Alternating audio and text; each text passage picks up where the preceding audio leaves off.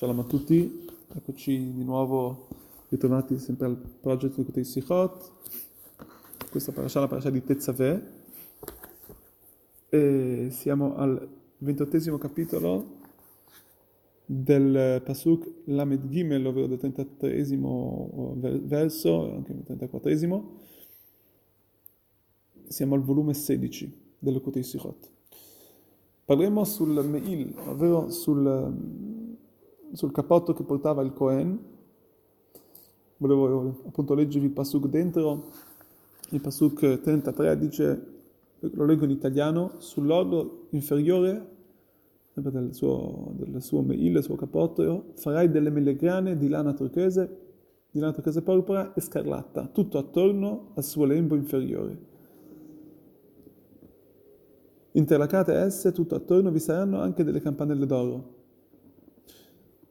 questo è il primo pasuk. Ad ogni modo, vediamo che poi eh, a, segu- a, seguito dice il pasuk che questi melegrani, questi campanelli, eh, il, il, compito di questi campanelli era di fare rumore. Come dice, eh, eh, questo manto sarà, per, eh, sarà su Aaron quando, svolge, quando svolgerà il sacro servizio, si sentirà il suo rumore quando entrerà nel luogo sacro di fronte all'Eterno. Quando ne esce, così che non debba morire per mano divina. E questo comunque il pasuk, sono i pasuk in cui noi andiamo a, eh, il Rebbe viene a commentare in modo veramente, penso, eh, stratosferico. Questo argomento è veramente eh, imperdibile. Ad ogni modo ci sono alcune domande sul Rashi che il eh, Rebbe pone. Se noi andiamo a vedere il Rashi subito, vediamo che Rashi spiega su questo pasuk, sul fatto che c'erano quindi questi, questi, questi melograni e c'erano questi campanelli, il pasuk sembrerebbe che dice che farai dei rimonete di questi melograni e dentro di essi come se ci fossero questi, questi campanelli. Ad ogni modo vediamo che Rashi spiega che l'intenzione è che Pamonei Zav, dice, dice Rashi, non che i Pamonim erano dentro ad essi, ma erano Saviv, vuol dire erano intorno, vuol dire che non che questi campanelli stavano dentro ai, ai, ai, a questi melodiani, ma stavano al lato, vuol dire che c'era un campanello e un, e un melodiano, un campanello e un melodiano. Questo è il Pirush, questo è come Rashi lo spiega. Ad ogni modo, il Ramban viene a chiedere una domanda su Rashi. Come mai eh, dice così? Se questi rimonim erano, per, erano, quindi non avevano nessun, questi melograni non avevano nessun compito vero e proprio, vuol dire non avevano, perché comunque abbiamo detto che secondo Rashi erano uno, uno accanto all'altro, quindi non avevano proprio compito di per sé, solamente per bellezza. Dice, come sappiamo che erano eh, dei rimonim? Può, può, darsi che erano forse, dice, avrebbero dovuto essere eh, dei, delle, delle mele d'oro. Questo è quello che dice il Ramban. E i Mefarshim, i, i, vari commentatori spiegano che la sua domanda è proprio per il fatto che lui dice che erano, che erano forati. Siccome erano forati, perché, perché, perché, dovevano, perché dovevano forare questi rimonim? Se non che per il fatto che dovevano esserci dentro questi, eh, questi campanelli. Ad ogni modo, questa è la prima domanda. La seconda domanda rimane ancora eh, rimane ancora difficile capire perché il Ramban spiega che dovevano esserci queste, queste, mele. Perché mele? Perché non pere? Perché non qualcos'altro? Cos'è che, come ha scelto il Ramban di dire ciò? Un'altra cosa che dobbiamo ancora capire è uno dei concetti che vediamo nella, nella menorah, nel candelabro, vediamo che il candelabro è costituito appunto di questi... Eh, aveva, aveva questi fiori, era decorata di fiori e anche di, di questi mele, di, questi, di, questi se, eh, di queste immagini, queste, di queste mele, di questi... Siccome lì, a questo punto, quindi, abbiamo capito che questi rimonim erano solamente per bellezza, perché a questo punto eh, non farlo anche qui in questa parasha perché anche questa, in questo cappotto, siccome servivano solamente per bellezza, non usare anche appunto, come dice Ramban, queste mele, questa forma di mela.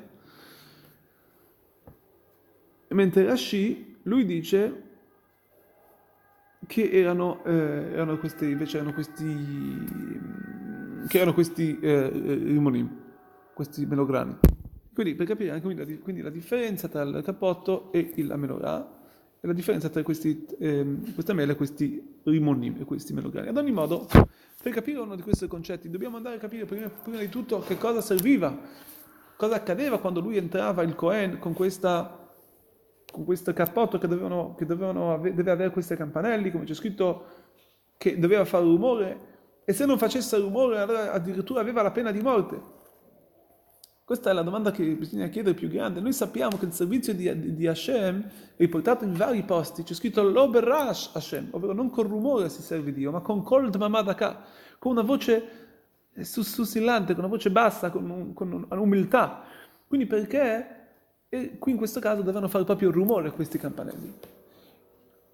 Il Ramban spiega che colui che entra dentro eh, il, la porta, vuol dire dentro il palazzo del re, così all'improvviso, senza chiedere permesso, senza fare del rumore, e quindi è alla, pena di morte. Quindi sembrerebbe che questi rimonim, questi, questi campanelli erano per avvisare, erano un avviso.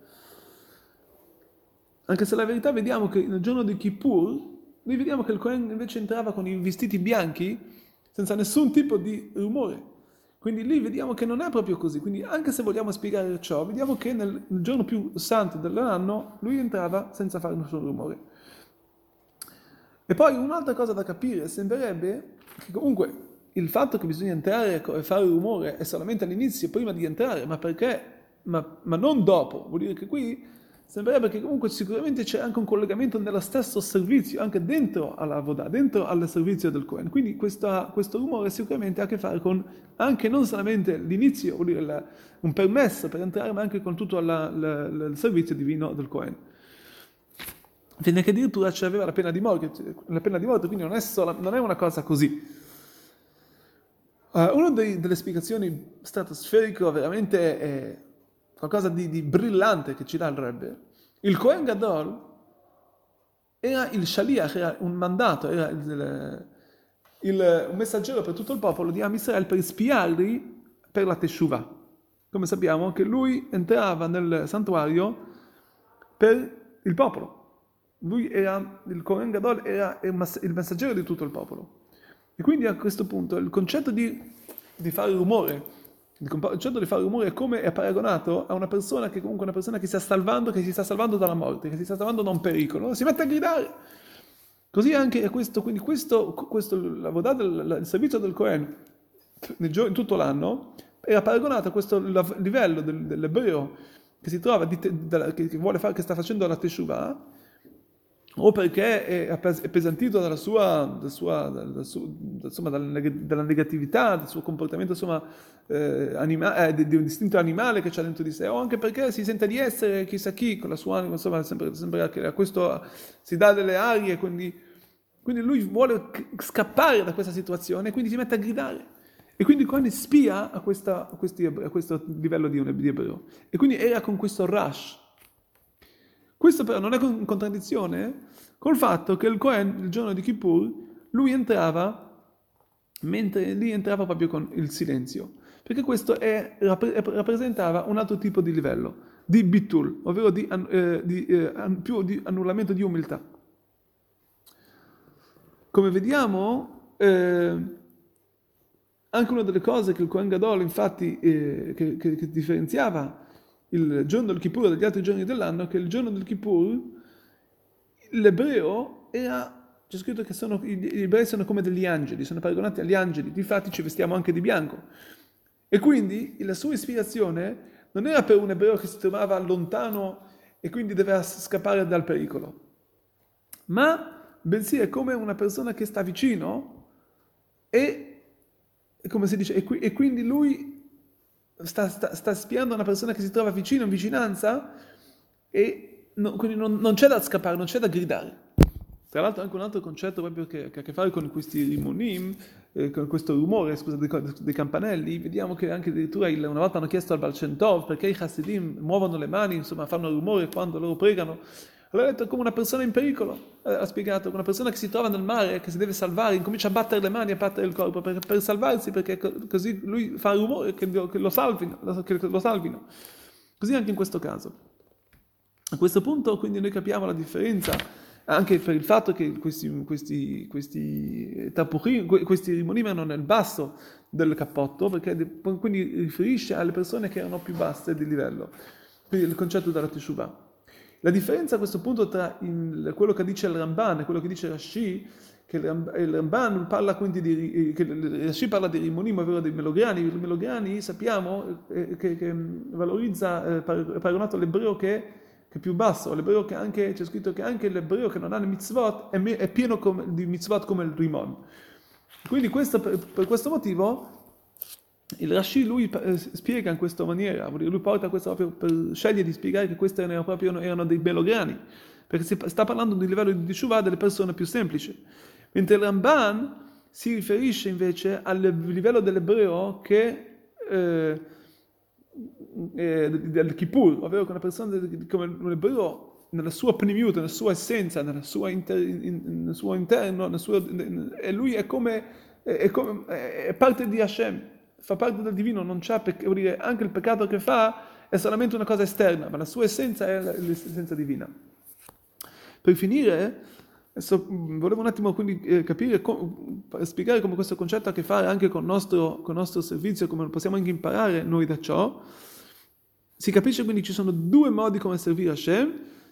Il, ehm, il, il pregio di servire Hashem con il rumore è proprio perché oggi noi ci troviamo nel galut, ovvero nella diaspora, negli ultimi livelli di diaspora, a livello più basso, e così come vediamo che eh, una volta, eh, non è come oggi, oggi dobbiamo, eh, proprio oggi c'è questa enfasi, enfasi di, studiare, di, di, di, studiare la Torah, di avvicinare le persone, di entrare nelle città, di avvicinare il concetto della shlichut, e di mettere tefilina addirittura nelle strade, di eh, fare lezioni su network, su Facebook, eccetera, di, di metterle in mezzuzot, perché questo, siccome loro hanno portato gli ultimi giorni del Galut, hanno portato la Tumà, la impurità così forte nelle strade, così aperta, così anche porta anche il linguaggio di Kola Monash Romi come a Roma, che hanno fatto, di, di, di, hanno fatto così in modo aperto, hanno portato la, la, la Tumà, impurità così in modo aperto, noi dobbiamo fare la stessa cosa, nello stesso modo, rompere la clippa in modo aperto, fare rumore, e questo è quello che romperà, sicuramente porterà, Besrat Hashem, il nostro rumore porterà, come c'è scritto, Kol Mevasser, Mevasser per la voce dell'umore Mevasser, sarà la, voce della Geulah, dell'umore della, della Geulah, della redenzione che sta arrivando subito ai nostri giorni.